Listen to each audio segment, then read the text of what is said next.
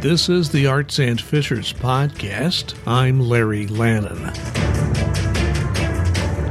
I will be 72 years old in September, and I cannot recall a film receiving more hype than Christopher Nolan directed production of Oppenheimer, the story of J. Robert Oppenheimer, often called the father of the atomic bomb. Now, Oppie, as he was often called by his friends, was an unlikely candidate to head up the operation building the atomic bomb. It was a German scientist that split the atom in the late 1930s, something many physicists previously said could not be done. President Franklin Roosevelt reacted to a letter from America's top scientists warning of a possible Nazi atomic bomb, which resulted in the Manhattan Project. Oppenheimer was chosen by General Leslie Groves to lead the entire operation, and it was Oppie that chose the remote location of Los Alamos, New Mexico, as the headquarters of work being done around the nation. What we find in this film is the portrait of a very conflicted man.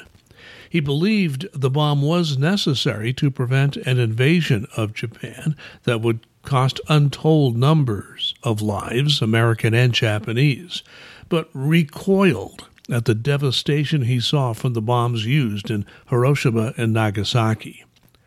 Oppenheimer was hailed as a hero after the war, but was later attacked for being involved with leftist politics before the war the Atomic Energy Commission even stripped Oppenheimer of his security clearance. Now, you could argue Oppenheimer was the most consequential human ever by leading the team that built the first atomic weapons. The world continues to deal with that legacy to this day. The screenplay, based on a book by Kai Bird and Martin J. Sherwin called American Prometheus. Christopher Nolan overcame numerous technical issues to make this film. It was shot in a combination of IMAX 65mm and 65mm large format film, including for the first time sections in the IMAX of black and white analog photography. Now, I was able to see this film on an IMAX screen. I normally don't do that, but this is one film that is well worth seeing in an IMAX theater if you can. It is a dazzling production. Nolan, as always, plays close attention to detail in this film. Ludwig Göransson did the musical score for a previous Nolan film, Tenet, and Göransson does a masterful job of putting music to the mood of the scene, and it's a big strength in his work in Oppenheimer.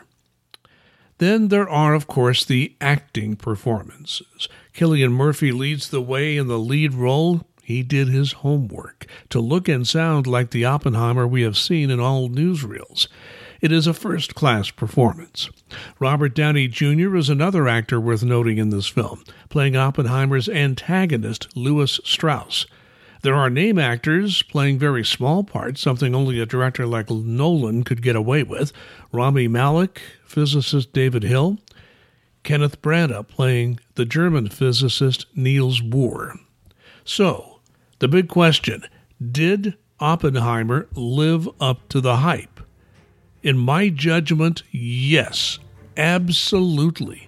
This is by far the best Christopher Nolan film, and that says a lot. It's three hours long, but most audiences will not care. The story and characters will keep you in your seat.